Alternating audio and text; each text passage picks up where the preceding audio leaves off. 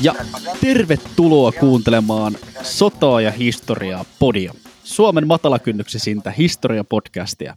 Minun nimeni on Ville Remaal ja studiossa, kuten aina, on ystäväni Vikke Valtanen. Terve Vikke. Terve, terve. Tota, ei niin pitkän aikaa sitten mä pääsin onnittelemaan sua ansiokkaista kandiopintojen loppuun asti saattamisesta ja nyt aivan huijauksessa mä pääsen onnittelemaan sua jälleen äh, ansiokkaasta maisteriopintojen loppuun asti saattamisesta, että pitäisikö mun alkaa kutsua sua tästä eteenpäin podcast-kumppanini maisterivaltaiseksi? No ei ehkä titteleitä tarvitse tähän, että jos siihen joskus saadaan tohtorin titteli, niin tohtorivaltainen kuulostaisi ihan hyvältä. Mutta kiitos paljon onnitteluista. Ja Juu, Tässä on jopa muutenkin elämää ehtinyt parin viime vuoden aikana edistämään kuin pelkästään tätä podcastäystä. Joo, tämä on oikeastaan tota, tällaisen historian elävöittämis- ja tunnetuksi tekemishankkeen lisäksi jossain määrin meidän henkilökohtainen tällainen ö, päiväkirja vuosien varrella. Joo, voi sitten kiikkustuolissa kuunnella ja katsoa, että mihinkähän tahtiin sitä on tullut edettyä elämässä. Joo, no, mutta juttujen taso on ainakin pysynyt suurin piirtein samana.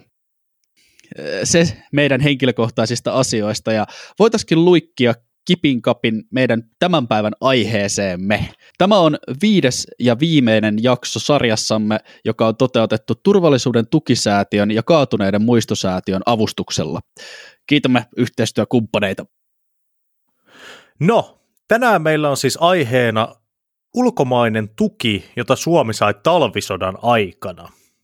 Tosiaan Suomessahan meillä on tämmöinen yleinen myytos talvisodasta, että Suomi taisteli unohdettuna yksin täällä vailla muiden tukea suurta ja mahtavaa Neuvostoliittoa vastaan. Joka on siis omalta osaltaan kyllä ihan totta. Suomella ei ollut yhtään sotilallista liittolaista, koska yksikään maa ei halunnut lähteä Neuvostoliittoa vastaan sotimaan pienen ja köyhän Suomen takia.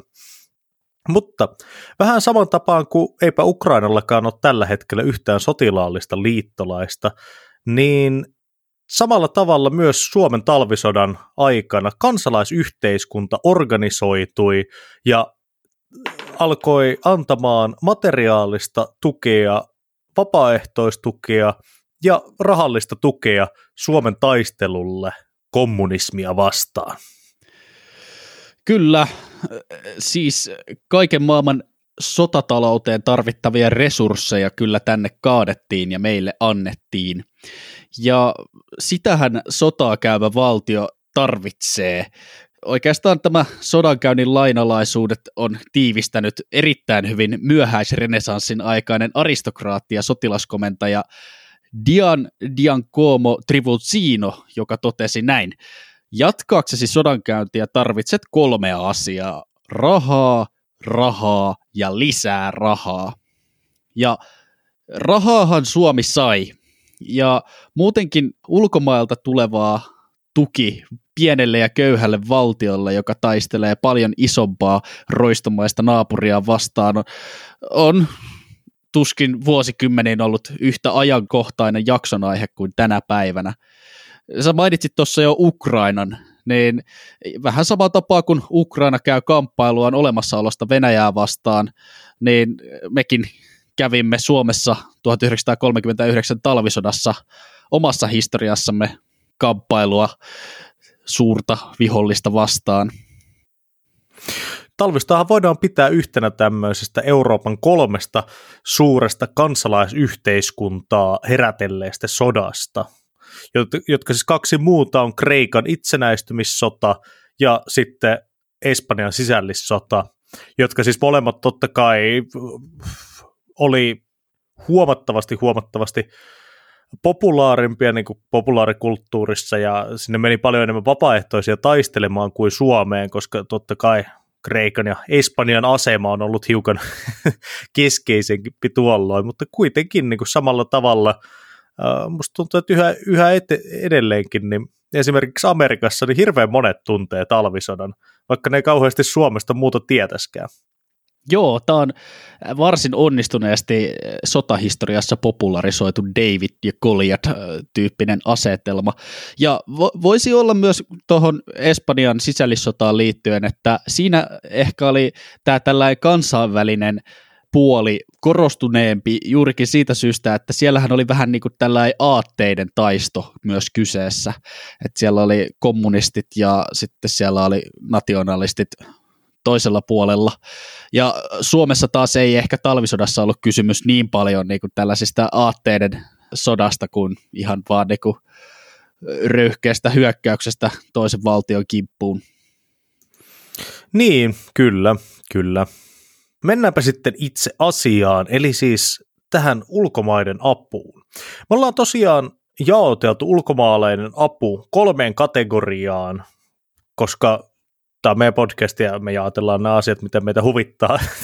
Oltaisiin voitu jaotella, suurimmassa osassa lähteistähän nämä on jaoteltu silleen, että, että se on jaoteltu maittain, mitä jokainen maa on antanut, mutta siitä ei tulisi hirveän mukavaa kuunneltavaa.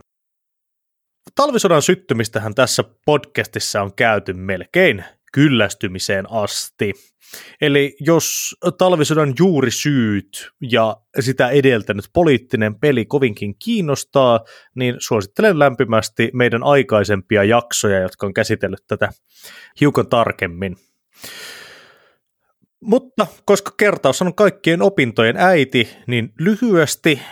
Juu, eli tosiaan jo pitkään jatkunut diplomaattinen äh, kanssakäyminen Neuvostoliiton ja Suomen välillä kulminoitui, kun Saksan ja Neuvostoliiton välisessä hyökkäämättömyyssopimuksessa, eli Molotov-Ribbentrop-sopimuksessa sovitun salaisen lisäpöytäkirjan äh, mukaan Hitlerin Saksa ja Stalinin Neuvostoliitto olivat jakaneet Itä-Euroopan omiin vaikutuspiireihinsä, ja tässä sopimuksessa Suomen paikka oli sitten Neuvostoliiton vaikutuspiirissä. Siispä seurasi suoria alueluovutuksien vaatimuksia Neuvostoliiton osalta Suomelle, jossa olisi pitänyt luovuttaa ö, Suomenlahden saarista laivastotukikohtia Neuvostoliitolle ja siirtää Karjalassa rajaa huomattavasti taaksepäin näihin vaatimuksiin ei suostuttu, vaan käytiin tällaista diplomaattista pingis-pongis-peliä, jossa suomalaiset antoivat pieniä myönnytyksiä ja neuvostoliittolaiset vaativat suurempia ö, luovutuksia. Ja lopulta tilanne kärjestyi ja sota syttyi. Suomihan oli nähnyt tämä jo etukäteen ja aloittanut liikekannalle panon 10. lokakuuta 1939, ja pian sen jälkeen 26. marraskuuta 1939 talvisota alkoi mainilla laukauksilla, jolla Neuvostoliitto perusteli sotaa tällaisena niin kuin puolustuksellisena toimenpiteenä. Mainilla laukauksethan ovat kuuluisia siitä, että Neuvostoliitto itse ampui omalla tykistöllään omia joukkojaan ja syytti siitä Suomia. Niin ja parastahan tässä oli vielä se, että Suomi oli nimenomaan välttääkseen jotain tämmöisiä provosointiyrityksiä, niin siirtänyt oman tykistönsä niin kauaksi, että ei olisi millään voinut olla mahdollista, että Suomi olisi ampunut nämä Mainilan laukaukset. Tämä selitys ei kuitenkaan siinä vaiheessa kauheasti auttanut, kun tykit jo pauhasivat kannaksella ja Helsingin yllä lensi punatähtisiä pommikoneita. Raatteen tiellä surrasi Neuvostoliiton panssarivaunujen kolonnat ja Marsalkka Mannerheim tepasteli puolustusministeriön portaita vastaanottamaan ylipäällikön virkaa talvisodan alkaessa. Kyllä. Näin on taas Suomi joutunut sotaan. Mutta mitä tuumattiin maailmalla, kun tämä tapahtui? Mielenkiintoisestihan talvisodan alkaessa niin Euroopassa oli hyvin jännä vaihe toisessa maailmansodassa. Toinen maailmastahan oli virallisesti alkanut, Puola oli miehitetty Neuvostoliiton ja Natsi-Saksan toimesta. Mutta tässä syksyllä 1939 oli semmoinen pieni operaatiotauko saksalaisilla, jonka aikana he kävivät nimellisesti sotaa Britanniaa ja Ranskaa vastaan, mutta jotenkin siinä sodassa ei tapahtunut kauheasti mitään. Tämä sodan vaihe on saanut myöhemmin nimen Phony War, eli kummallinen sota tai huijaussota. Tämä johtuu siis siitä, että molemmat ranskalaiset ja britit omalla puolellaan ja saksalaiset omalla puolellaan ammuskeli vähän tykeillä toistensa niskaan ja seisoi bunkkereissaan ja juoksuhaudoissaan odottaen. Toiveikkaimmat Euroopan johtajat jopa toivoivat, että kyllä tästä vielä varmaan ehkä rauha saadaan aikaiseksi, kun ei tässä nyt ole ihan oikeasti haluta ensimmäisen maailmansodan kaltaiseen lihamyllyyn lähteä joku typerän Puolan takia. typerän Puola. Joo, ja siis se, millä tavalla tämä edellä mainittu Phony War liittyi Suomeen ja talvisotaan, oli se, että kun Saksa hieman ennen talvisodan syttymistä oli tosiaan hyökännyt Puolaa, niin se oli johtanut tällaiseen suoranaiseen toimittajien ja sotilasreportereiden tulvaan kohti Eurooppaa. Ympäri maailman lehdistön edustajia oli saapunut seuraamaan sotaa odottaen nopeita ja suuria peliliikkeitä, kuten olimme nähneet ensimmäisessä maailmansodassa. No sitten kuitenkin, kun ilmeisesti vaikutti siltä, että nyt ei tapahdukaan mitään, niin nämä toimittajat hakeutuivat juuri Helsinkiin. Eli oli syntynyt tilanne, jossa talvisodan syttyessä Suomessa oli todella epätavallisen suuri määrä ulkomaalaisia lehdistön edustajia, jotka olivat täällä kuin valmiissa asemissa nostamaan tämä Neuvostoliiton hyökkäys Suomeen maailman otsikoihin. Ja Suomen puolustautuminen Neuvostoliittoa vastaan oli juuri täydellinen tämmöinen David ja Goliat taistelu pienen demokraattisen kansakunnan kamppailusta olemassaolossaan suuren kommunistisen naapurinsa aggression kourissa. Tästä, Kyllä. tästä siis oli, oli todella helppo kirjoittaa ensinnäkin hyvä juttu, ja vielä lisätvistinä, koska talvisota käytiin, no talvella, niin siinä oli vielä tällainen pieni oma eksoottinen twistinsä, kaikki hiihtämiseen liittyvä, ää, talviolosuhteissa taistelemiseen liittyvä, niin tämä oli eksoottista monille, joka sitten totta kai niin kuin tekee siitä sodasta vielä jotenkin mystisempää. Kyllä, ja siis niin kuin jokainen kuuntelija varmaan Ukraina-sotaakin tuota, peilaten ymmärtää, niin tällainen mediakattavuus jossain konfliktissa on erittäin tärkeää, mitä tulee sitten tämä konflikti osapuolien saaman ulkomaalaisen avun suhteen. Se, että Suomi nousi heti otsikoihin talvisodan syttyessä, oli avainasemassa siinä, että Suomi sai ulkovalloilta virallisista ja epävirallisista lähteistä kaikenlaista tukea, josta mainitsemme sitten lisää hieman myöhemmin tässä jaksossa. Kuitenkin tuen muodoista ehkä konkreettisin sotilaallinen muoto on ihan vapaaehtoistaistelijat, siis henkilöt, jotka ovat valmiita saapumaan Suomen riveihin puolustamaan pienempää valtiota suuremman hyökkäyksen alla. Ja Suomihan vastaanotti ihan mojovan määrän ulkomaalaisia vapaaehtoisia, joita oli talvisodassa kaiken kaikkiaan 11 663. Kyllä, siis ruotsalaisia tuli yli 8500, tanskalaisia yli 1000, norjalaisia yli 700, unkarilaisia 366, ulkosuomalaisia tai Suomen kansalaisten lapsia tuli lähinnä Kanadasta ja Yhdysvalloista yli 350 ja brittejäkin tuli yli 200 ihan suhteellisen kovia määriä.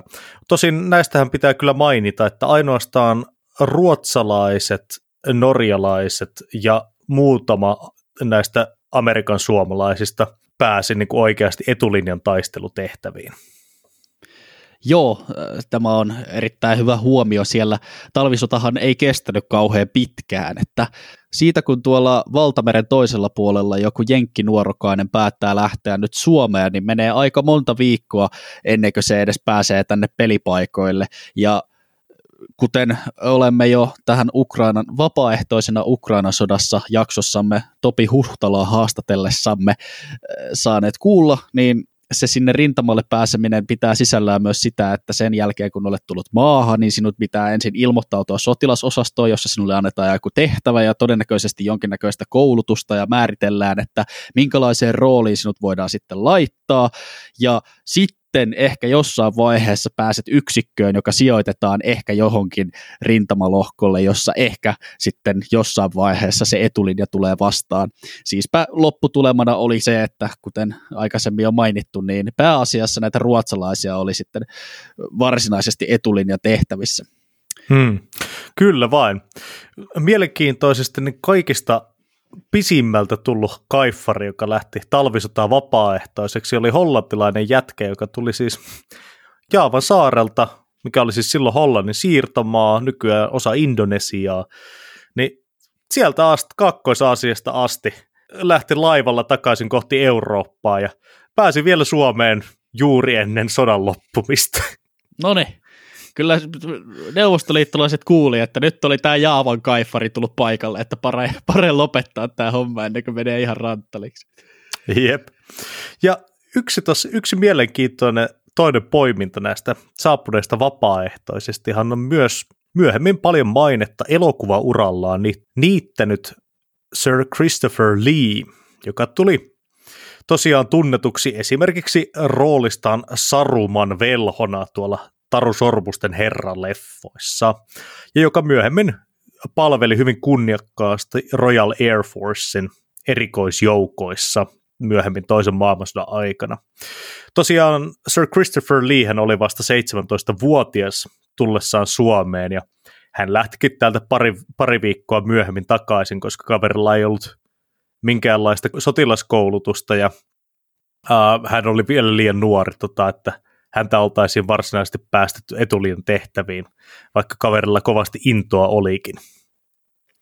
Kyllä, ja Suomihan asetti myös ihan itsekin rajoituksia sen suhteen, että ketä tänne oikein otettiin vastaan. Tulijoita olisi ollut varmaan jopa niin kuin yllättäen Venäjältä ja monesta muustakin paikasta, mutta kaikki eivät kelvanneet. Siis aivan aluksi tehtiin päätös, jossa vapaaehtoistaistelijoiksi kelpuutettiin vain sotilaskoulutuksen saaneita miehiä tietyistä spesifeistä valtioista, kuten Ranska, Britannia ja Yhdysvallat – tässä oltiin siis tehty jonkinnäköistä kartoitusta siinä, että mitkä valtiot katsottiin Suomelle ystävällismielisiksi maiksi, joista tulevat henkilöt olisi tarpeeksi luotettavia otetta, ottaakseen riviin, tai tarpeeksi luotettavia, jotta he kelpaisivat rivimiehiksi rintamalle. Tosin sodan tappioiden kasvaessa kaikki kynnelle kykenevät kyllä otettiin sitten myöhemmin, eli sotilaskoulutuksella ei enää ollut niinkään väliä. Tosin kansalaisuudella vieläkin oli. Tosiaan, niin kuin ollaan nähty Ukrainan sodassakin, niin se, että pelkästään ukot tulee intoa puhkuen rajalle, niin ei vielä anna ihan hirveästi sille vastaanottajamaalle. Ja samahan oli kyllä Suomen talvisodassakin. Suomen toiveena oli, että vapaaehtoiset organisoisivat itsensä joukkoyksiköihin jo lähtömaassa ja vapaaehtoisilla osastoilla tuli olla omat upseerit ja varusteet mukana, sillä Suomessa ei kokenutta upseeristoa ja etenkään varusteita ollut ihan jonoksi asti. Ainoa porukka mielenkiintoisesti, joka näillä spekseillä toimitti joukkoja, oli Unkari, mutta valitettavasti he saapuivat vasta maaliskuussa 1940, eli aivan sodan lopussa. Joten he eivät päässeet sitten tehtäviin. Tornio perustettiin jopa vapaaehtoistoimisto, jonka tehtävänä oli koordinoida maahan virranneiden vapaaehtoisten tuloa.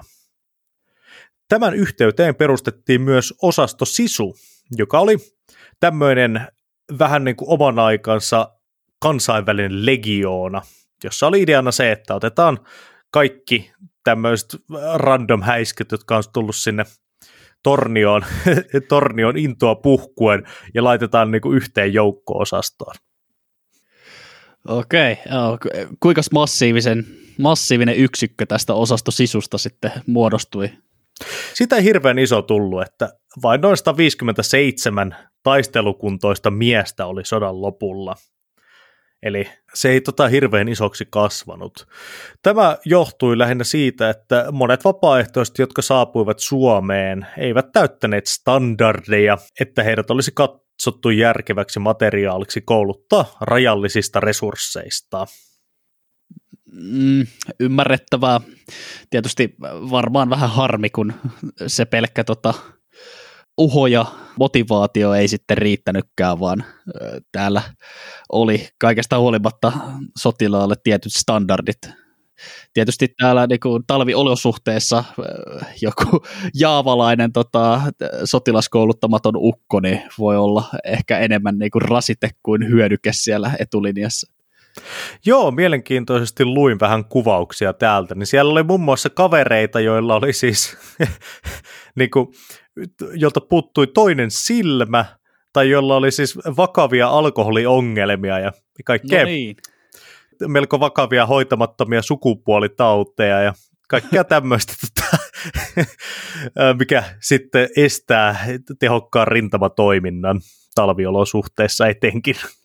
Joo, tämä taitaa olla sellainen kuin suht ajaton tietty nuoren miehen tyyppi, jotka tota noin, niin, lähtevät vieraisiin valtioihin etsimään seikkailua tällaisen vapaaehtoistaistelijan roolin muodossa. Ja siinä on ehkä tietty ripaus sellaista jotain eh, vähän erikoista tai aika paljonkin erikoista elämysmatkailua vähemmän sellaista ammattimaista sotilaallista otetta. Kyllä, kyllä. Mutta ei pidä ihan kaikkea näitä, jotka ei sitten ne etulinjaan todellakaan heittää romukoppaan, koska monet heistä toimivat kuitenkin sitten siviilitehtävissä. Ja esimerkiksi useampi sata ihmistä, jotka toimi lääkintätehtävissä YMS, kuitenkin tärkeissä hommissa. Joo, kyllä.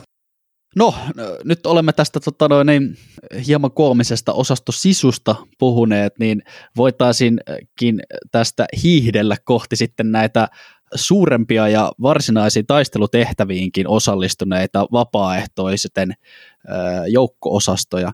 Nimittäin suurin yksittäinen kansalaisuusryhmä, joka muodosti tällaisia vapaaehtoisosastoja, tosiaan oli ruotsalaiset, ja suurin osa ruotsalaisista vapaaehtoisista palveli Ruotsin virallisessa epävirallisessa vapaaehtoisosastossa nimeltään Svenska Frivilligaren. Osasto ei siis ollut Ruotsin valtion virallinen tukijoukko Suomelle, sillä Ruotsin hallitus ei todellakaan halunnut rikkoa niiden virallista neutraalia statustaan suhteessa Neuvostoliittoon. Mutta äh, Spedupetterit keksi ihan nerokkaan porsaareijan sen suhteen, että saatiin tämä Ruotsin varsin laaja kansalaisyhteiskunnan tahtotila auttaa Suomea huomioon tinkimättä tästä virallisesta neutraalista statuksesta. Nimittäin ruotsalaisten sotilasupseerien ja sotilashenkilöiden oli hyvin helppo saada lomaa kirjaamalla lomahakemuksensa syyksi Suomen puolesta vapaaehtoisena taisteleminen. Ja Suomeen perustettiin tällainen eh, organisaatio ruotsalaisten vapaaehtoisten sijoittamiseksi taistelutehtäviin, ja tätä osastoa johti Suomessa syntynyt ruotsalainen kenraaliluutnantti Linder, joka oli itse asiassa taistellut jo Suomen sisällissodassa 1918. Joo, joo, tämä oli hyvin, tämä oli hyvin mielenkiintoinen kaiken kaikkiaan, koska tässä selvästi näkyy vähän niin kuin tämä Ruotsin sisäinen kahtia jakautuminen tämän Suomen talvisodan ympärillä, että toisaalta oli niin kuin iso osa ruotsalaisia, jotka ajatteli, että Suomen asiat on heidän asioitaan, että on heidän velvollisuutensa puolustaa naapuria ja silleen. Ja sitten oli toisaalta tämä toinen blokki, joka sitten oli kovempi neutraaliuden kannattaja, jotka ei mistään hinnasta halunneet sekaantua selvästikin tuleillaan olevaan maailmansotaan.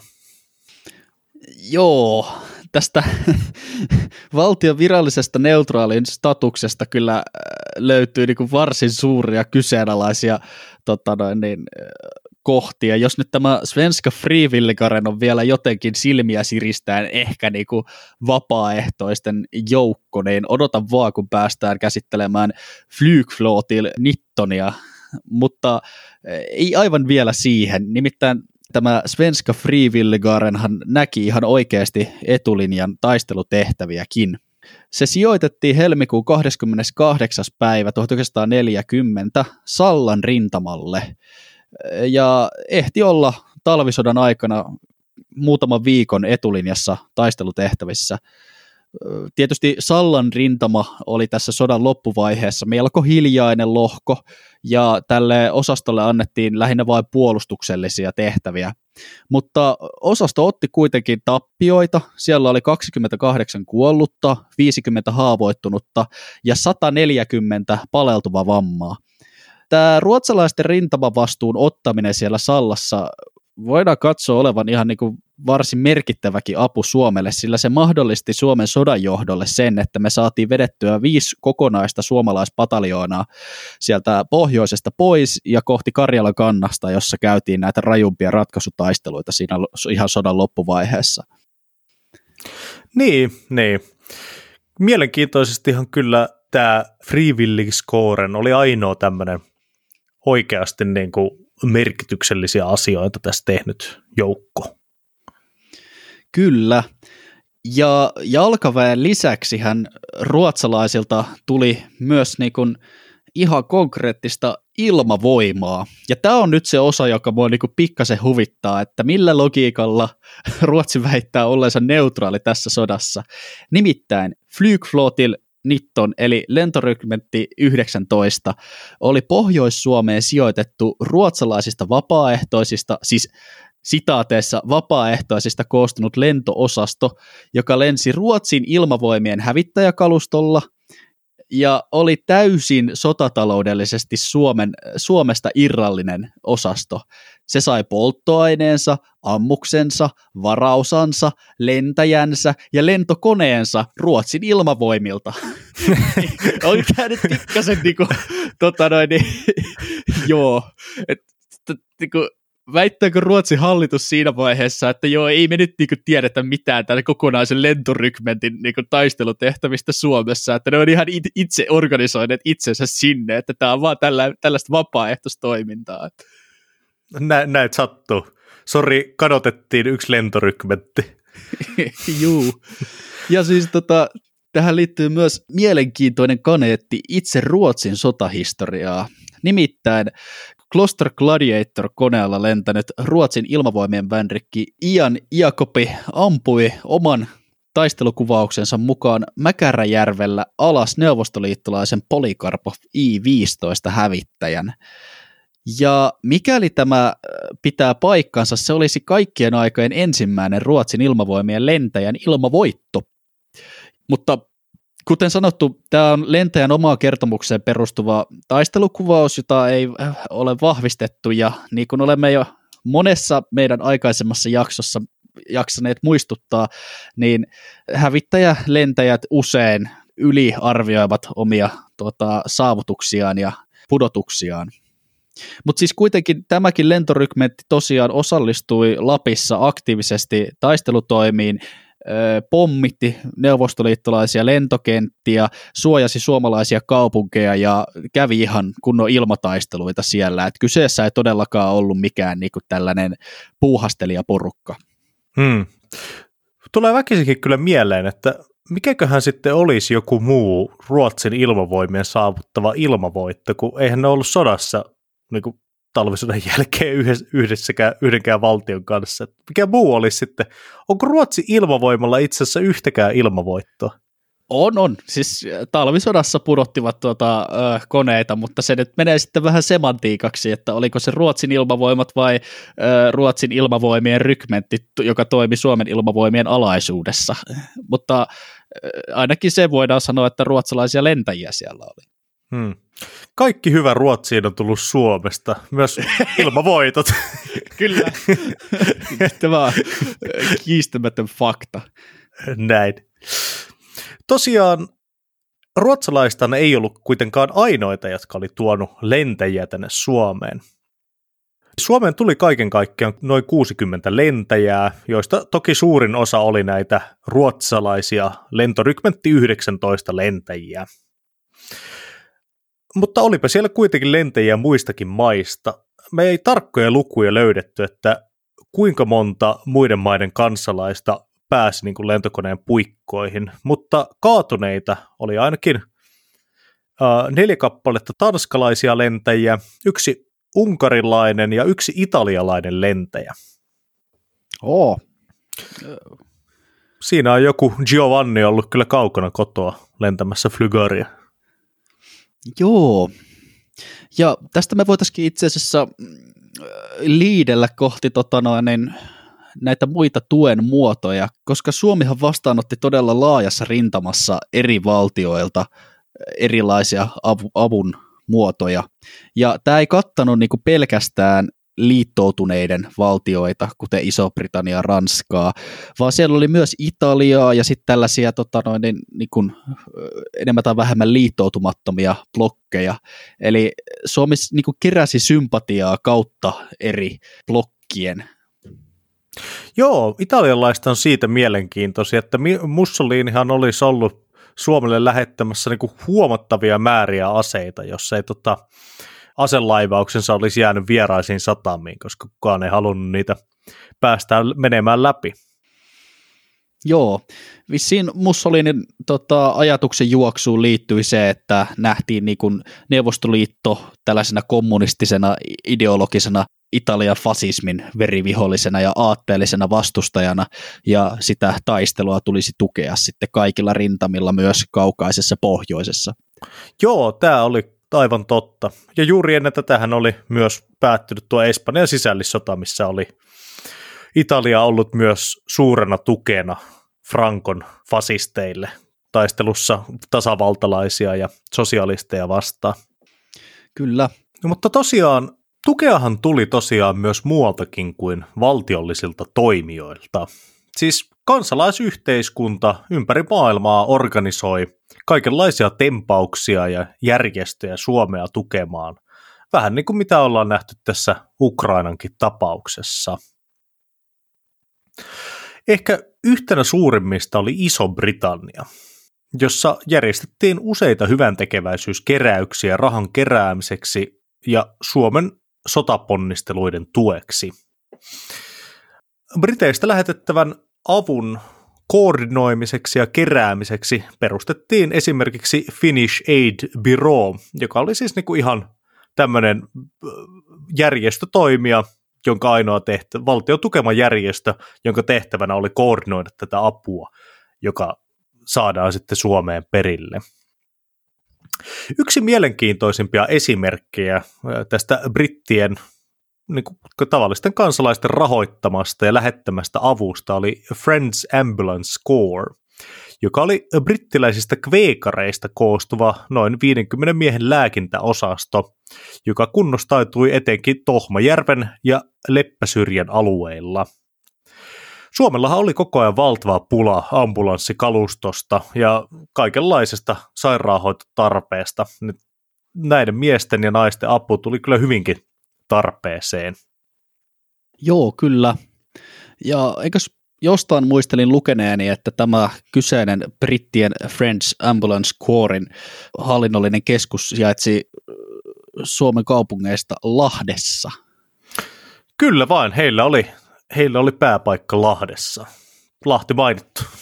Joo, Lahti mainittu, joo olisi, itse asiassa tässä olisikin todella mielenkiintoinen aihe tutkia, että löytyisikö tästä jotain suomalaisia aikalaismuistelmia, että äh, oliko joukkoja tai muita suomalaisia esimerkiksi tulkkeja tai muita virkamiehiä työskennelleet tai kulkeneet tämän French Ambulance Corpsin kautta.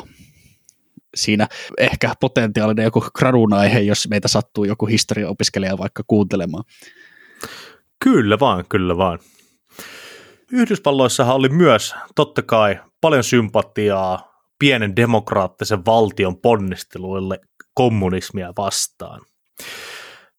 Yhdysvaltojen entinen presidentti Herbert Hoover oli nimittäin suuri Suomen ystävä ja henkilökohtaisesti perusti rahaston Finnish Relief Fundin, jonka tarkoituksena oli kerätä ympäri maata – rahaa ja järjestää gaala-iltoja Suomen hyväksi. Ja Yhdysvallathan oli itse asiassa myös ihan ensimmäinen valtio, joka myös aivan virallisella tasolla vastasi Neuvostoliiton hyökkäykseen. Presidentti Franklin D. Roosevelt piti pian hyökkäyksen alkamisen jälkeen virallisen puheen, missä hän tuomitsi jyrkästi Neuvostoliiton hyökkäyksen ja tarjoutui välittämään rauhan neuvotteluita kahden valtion välillä. No, Rooseveltia nyt ei tietenkään otettu rauhan välittelijäksi, mutta Yhdysvalloissa kerättiin miljoonittain rahallista ja materiaalista tukea Suomen sotaponnisteluita varten. Tällaisia samantyyppisiä gaalailtoja ja hyväntekeväisyyskeräyksiä hän järjestettiin muissakin valtioissa varsin suuria määriä. Yksi mielenkiintoinen mainitsemisen arvoinen voisi olla esimerkiksi Norjassa vuoden 1940 Holmenkollenin hiihtofestivaaleilla järjestetty keräys Suomen puolesta ja tässä keräyksessä saatiin kasaan yli 16 000 villavilttiä, 50 000 kenkäparia, 100 000 reppua, tupakkaa, tumppuja, huiveja ja kaikkea vastaavaa tavaraa rahan lisäksi. Kyllä.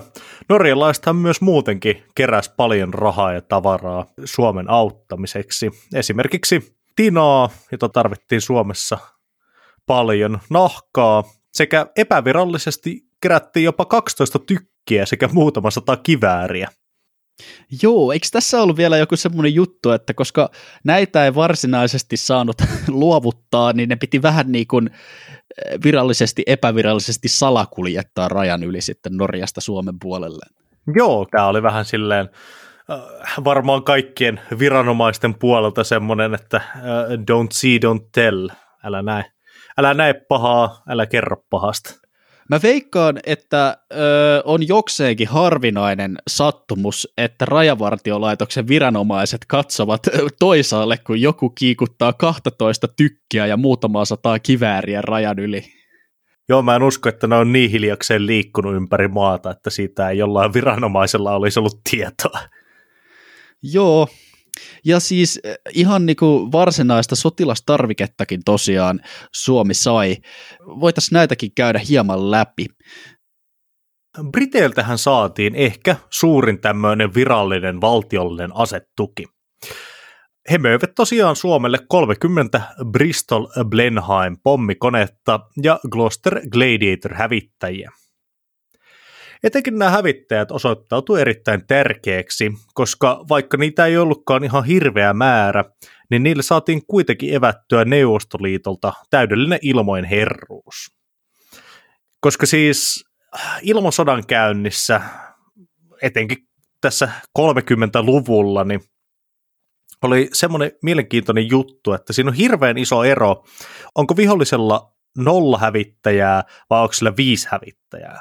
Koska vaikka sulla on paljon suurempi ilmaylivoima ja vihollisella on vaan viisi hävittäjää, niin se tarkoittaa siltikin, että sun pitää koko ajan suorittaa kaikki tehtävät sillä tavalla, että sä varaudut siihen, että se joudut taistelemaan. Jokaisella pommituslaivoilla pitää olla saattokoneita, operaatiotemmon pitää olla alhaisempi, ei voida suorittaa samalla tavalla esimerkiksi joukkojen huoltoa ilmateitse, mitä kyllä yritettiin, äh, kun Neuvostoliiton joukkoja jäi mottiin, sitä yritettiin kyllä tätä ilmateitse huoltamista, mutta se ei, siinä ei kauhean hyvin käynyt loppujen lopuksi. Et niillä oli oikeasti todella suuri taktinen merkitys sitten Suomen mittakaavassa. Uh, näiden Blenheim-pommikoneiden tehokas käyttö sen sijaan vähän sakkasi, sillä Suomen lentodoktriini ei ollut aivan optimaalinen niiden käyttö käyttöön, ja koska se, siinä oli ehkä pikkusen liikaa nojattu siihen, että pystyttäisiin suorittamaan niin kuin isompia pommituslentoja ja tämmöistä, mitä ei sitten kuitenkaan näin pienellä kalustolla ja suhteellisen pienellä määrällä lentäjiä pystytty toteuttamaan tehokkaasti.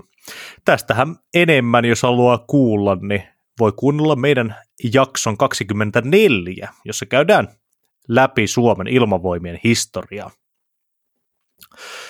Britit antoivat myös muuta materiaalitukea, kuten ammuksia ja boise panssaritorjuntakivääreitä, joilla oli myös tärkeä rooli panssarin torjunnassa talvisodan aikana, koska vaikka ne nyt ei ollut ihan niin kuin panssarin torjunnan kovinta kärkeä siihen aikaan, niin Suomella oli niin huutava pula kaikenlaista panssaritorjuntakalustosta, että mikä vaan oikeastaan oli parempi kuin tyhjää. Joo.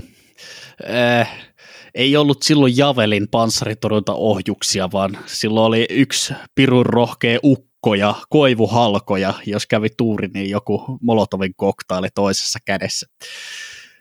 Jep, että siihen verrattuna kuitenkin niin kuin panssarin torjunta kivääri, vaikka sillä meneekin läpi ehkä ainoastaan tuurilla takaa, niin tota, on parempi kuin se, että joutuu tota, sinne vaunun viereen ryömymään. Joo, nyt kun aloit puhumaan tästä ilmavoimien kalustosta, niin mä voisin myös mainita Ranskan.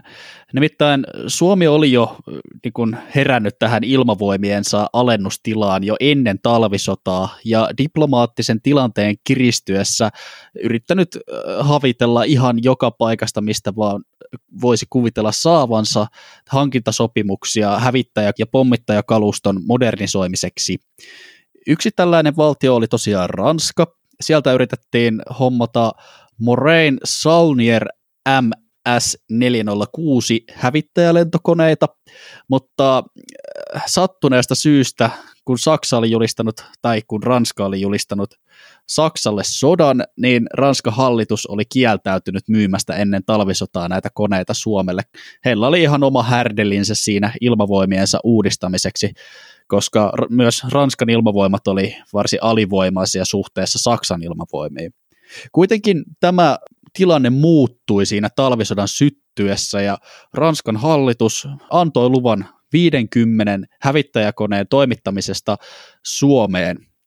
Kuitenkin vaan 30 hävittäjää toimitettiin Norjan kautta ensin Ruotsiin ja sieltä sitten Suomeen tässä tammikuussa 1940. Nämä koneet kokosivat Ruotsissa AB Aerotransportin tiloissa, Malmoissa ranskalaiset mekaanikot, josta sitten suomalaiset useimmiten naisista koostuvat ö, siirtolentäjät lensivät ne Suomeen ja heti kun koneet saapuvat Suomeen, niin ne otettiin välittömästi saapuessaan ilmavoimien käyttöön. Ja Ranska tosiaan ehti luhistua Saksan hyökkäyksen alle ennen kuin kaikkia 50 konetta oltiin ehditty toimittaa. Ja talvistakin siinä ehti päättyä ennen, ennen kuin saatiin mitä luvattiin. Mutta näistä 30 koneestakin oli jo varsin suuri apu. Niin kuin kaikki apu tässä vaiheessa oli kultaakin arvokkaampaa.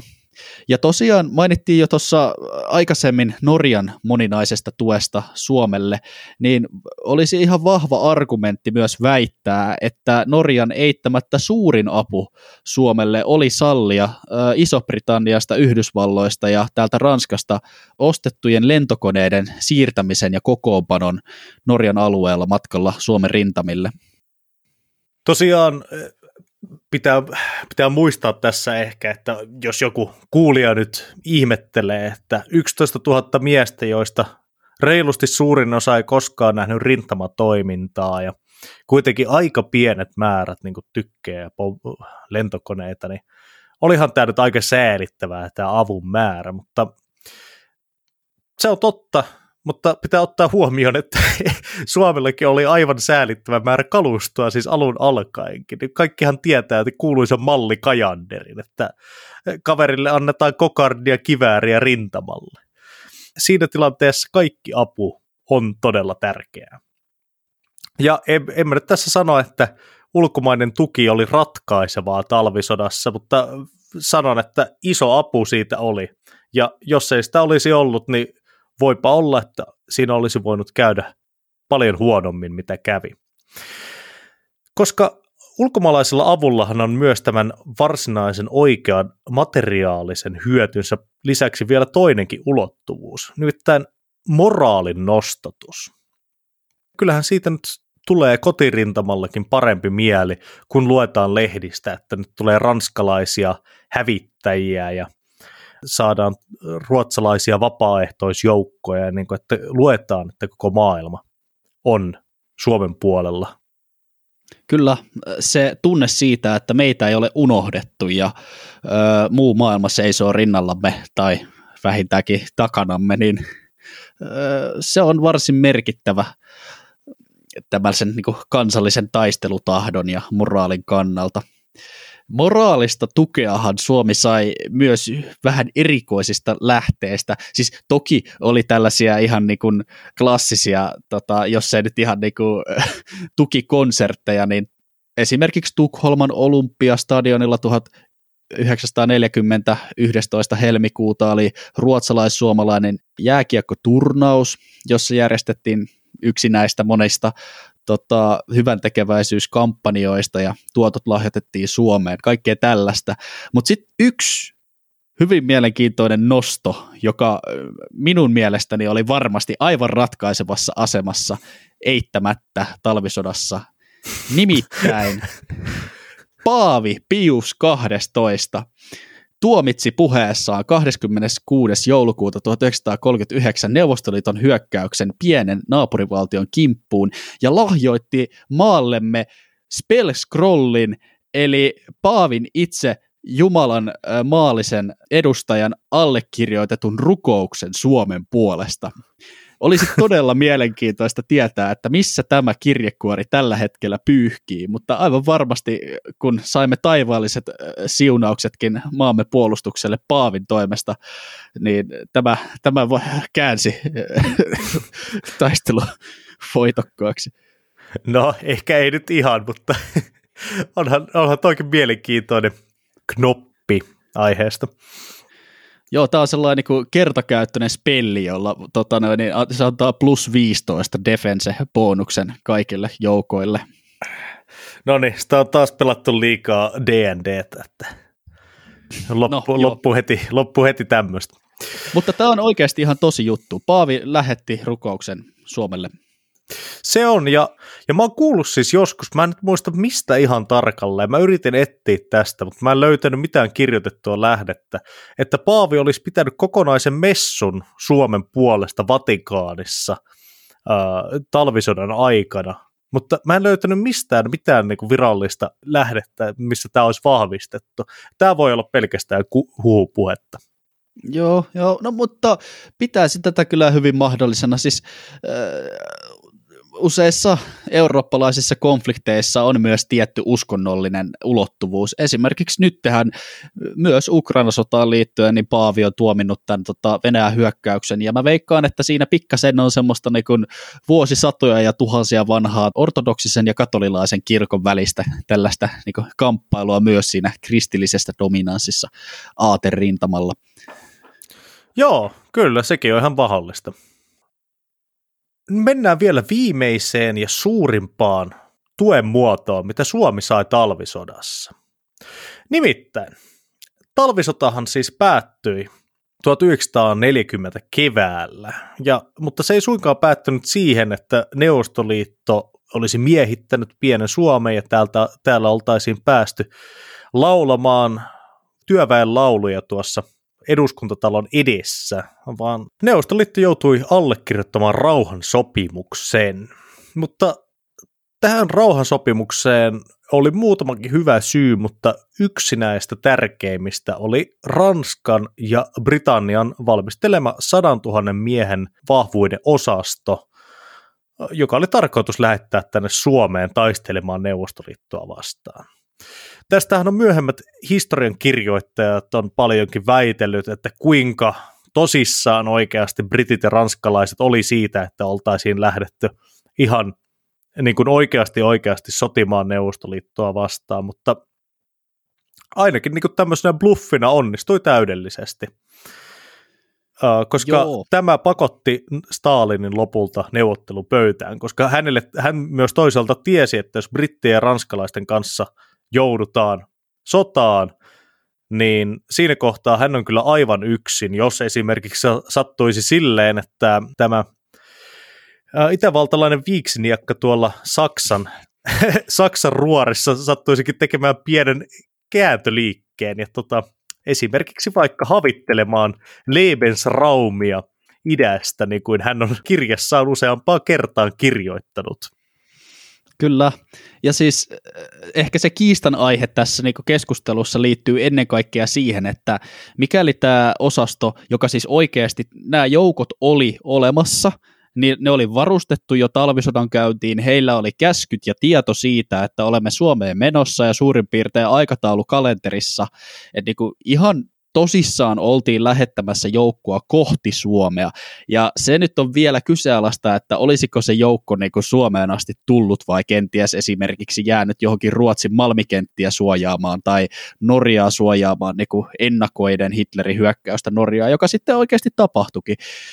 No kuitenkin, talvisota ehti päättyä, koska Stalinia alkoi kuumottaa ihan tosissaan se, että mä en nyt halua avoimeen konfliktiin liittoutuneiden kanssa tässä vaiheessa.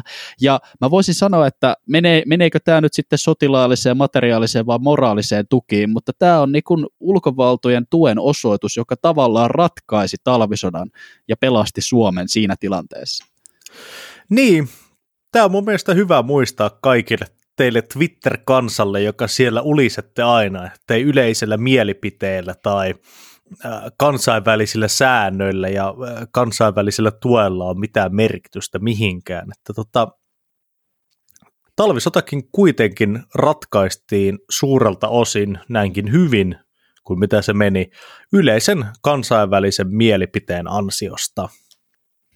Ja näin. No, totta, tota, kaiken näköistä tukea Suomessa vastaanotti talvisodassa ja me olemme yleensä tässä jaksojen lopussa jotenkin ammentaneet historian käsittelystä jonkinnäköistä opintynkää tai tarinan opetusta. Mikäs, mikä, voisiko meillä olla joku hyvin ytimekäs loppukaneetti nyt tähän jaksoon, Mikke? No, mä oon nyt kirjoittanut tähän tämmöisen oman manifestini tähän loppuun, koska tota, Kerro Tällä hetkellä mua oikeasti sapettaa yksi asia Euroopassa erittäin paljon. Se on Saksa. Koska siis kaiken kaikkiaanhan Suomen taistelulla oli laajaa kannatusta lukuisien kansojen syvien rivien keskuudessa, vaikka yleensä valtion johdot virallisesti suhtautuivatkin Suomeen auttamiseen melko nihkeästi näistä kaikista nihkeistä valtion johdoista erityismaininta menee Saksan valtion johdolle, joka otti oikein asiakseen kaikenlaisen avun ja vapaaehtoisten kuljetuksen estämisen maa-alueidensa läpi. Esimerkiksi siis tämä unkarilainen osasto oli ollut jo aikaisemmin niin kuin ihan täydessä lähtövalmiudessa sapelit tanassa kohti Suomea lähdössä, mutta jäivät jumiin Saksaan, koska saksalaiset kielsivät heitä menemästä Saksan alueiden läpi. Saksa myös harrasti siis yleistä ulinaa kaikille valtioille, jotka antoivat Suomelle apua esimerkiksi Ruotsin suuntaan. Täsmälleen samanlaista venkoiluahan on nyt nähtävissä meneillään olevassa Ukrainan konfliktissa, jonka aikana Saksa ja etenkin sen lieromainen liittokansleri Olaf Schulz ovat vitkutelleet aseavun antamisessa Ukrainaan joka käy tällä hetkellä taistelua olemassa olostaan. Tässä voidaan taas kerran nähdä, että suomalaisen urheilusankarin ja keihäänheittäjän Seppo Rädyn viisaus Saksa on paska maa kaikuu totena läpi aikakausien. Kiitos, ja näin. kun kuuntelitte manifestini. Tämä oli Sota ja Historia podcast ja minä olin Ville Revaali ja ystäväni manifeston laukunut äh, maisteri Valtanen. Äh, tällaista tällä kertaa. Kiitos, että kuuntelitte podcastin. Äh, please laittakaa meille jaksoehdotuksia ja kommentoikaa Instagramissa yksityisviestillä, että mitä mieltä olette jaksosta. Ensi kerralla taas jotain aivan muuta. Se on moro. Moro. Noin.